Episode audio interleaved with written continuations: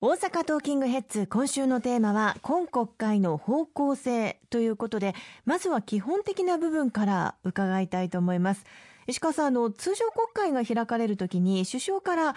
施政方針演説というものが行われますよね。そうですね。これは今国会はまあこういうふうに進めていきますよと伝えるものと考えていいんでしょうか？はい。あの、まあ、総理から施政方針演説を聞き、まあ、政府全体の方針というものを確認した上で、それに対する質疑というものを行っていきます。まあ、特に通常国会というのは3月末までに来年度予算、そして来年度の税制改正、これを行うということが一番最初の大きな議論になってきますので、はい、この令和2年度も含めめてどのように日本の国を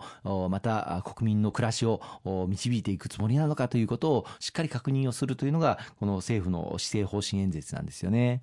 そして各党の代表から、まあ、代表質問を行われますよね、はい、これは議論のポイントを確認するということが行われてるんですか？え政府のその施政方針演説について、はい、特に、えーまあ、力を入れてもらいたい点、あるいはこれはまあ野党からすると、ここはもう少しあの変えた方がいいんじゃないかというような点、まあ、こうしたことが代表質問で、えー、議論されます。一つはやはり、これだけ毎年毎年大きな災害が頻発する中で、今年度、令和元年度の補正予算と、そして来年度の予算の中に盛り込まれている防災、減災の備え、あるいは被災された方々の復旧復興の予算、これをしっかり力強く、また迅速に被災されている方々のお手元に届くようにしてもらいたいということを訴えさせていただきました。特にあの災害が激甚化しておりますので、単なる復旧ではなくて、改良復旧というふうに我々言っていますけれども、同じ形に戻すんではなくて、より大規模な災害にも備えれるように、同じ堤防に戻したんでは、あの、同じ規模の災害台風には備えることはできませんので、さらに改良させて、改良させて、より大規模な災害にもきちっと対応できる、そういった改良復旧、復興でなければならないということを、あの、訴えさせていただきました。まあ、もちろん、日本の財政状況、厳しい中にありますので、限界がありますから、ハード面だけの復旧復興ではなくて、合わせてソフト面での防災減災、自助、共助、これをどう強化していくのか、地域の防災力というのをどう高めていくのか、こうした点も促す、そういった日本の国の仕組みでないといけないと思うんですよね。先週お話がありましたけれども今やはり社会保障をどう確保していくかというのは大きなポイントですよね。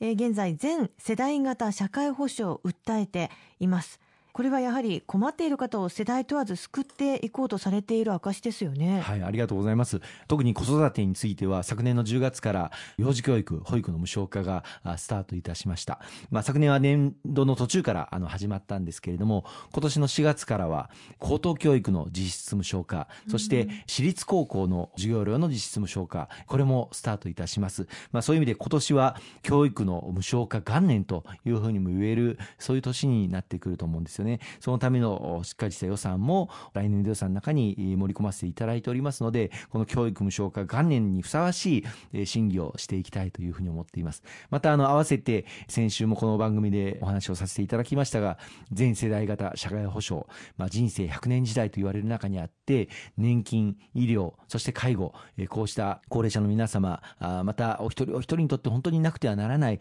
大事な制度ですけれども、これを将来にわたって持続可能性のある、そういう制度にしていかなければならない。今は大体年齢ごとに負担と給付のあり方を切っているような、そういった制度になっていますけれども、お一人お一人の状況というのは全然違います。あの、高齢者の方でも、ますます元気で、そして、え仕事もバリバリやってらっしゃる、うん、そういう方もあのいらっしゃいます。所得も高所得を得ている方から、そうではない国民年金でなんとかしのいでいるそういう方、人生設計というものが人によって違ってまいります。こういった中にあって、って一定高所得を得てらっしゃる方々には、応分の負担をいただくということも、しっかり制度として考えていかなければならないんではないか。まあ、こういったことから、今年の夏に最終報告がなされる、全世代型社会保障の政府の検討会議に、公明党としても地域の皆様の声を届けていきたいと思っています。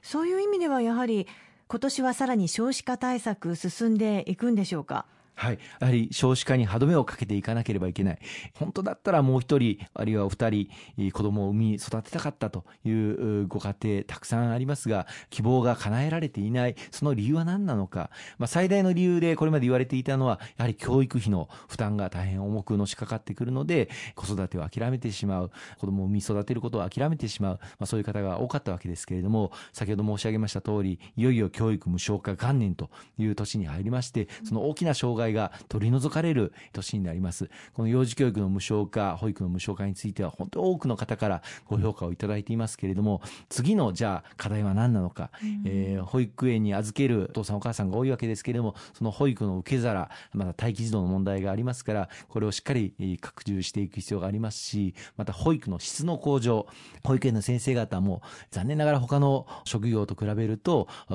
遇が大変低い中にあって、人が集まらないという状況にございます。この保育園の先生方の処遇をしっかり上げていく。まあ、こうした次の課題に向けて、さらに取り組んでいく必要がありますよね。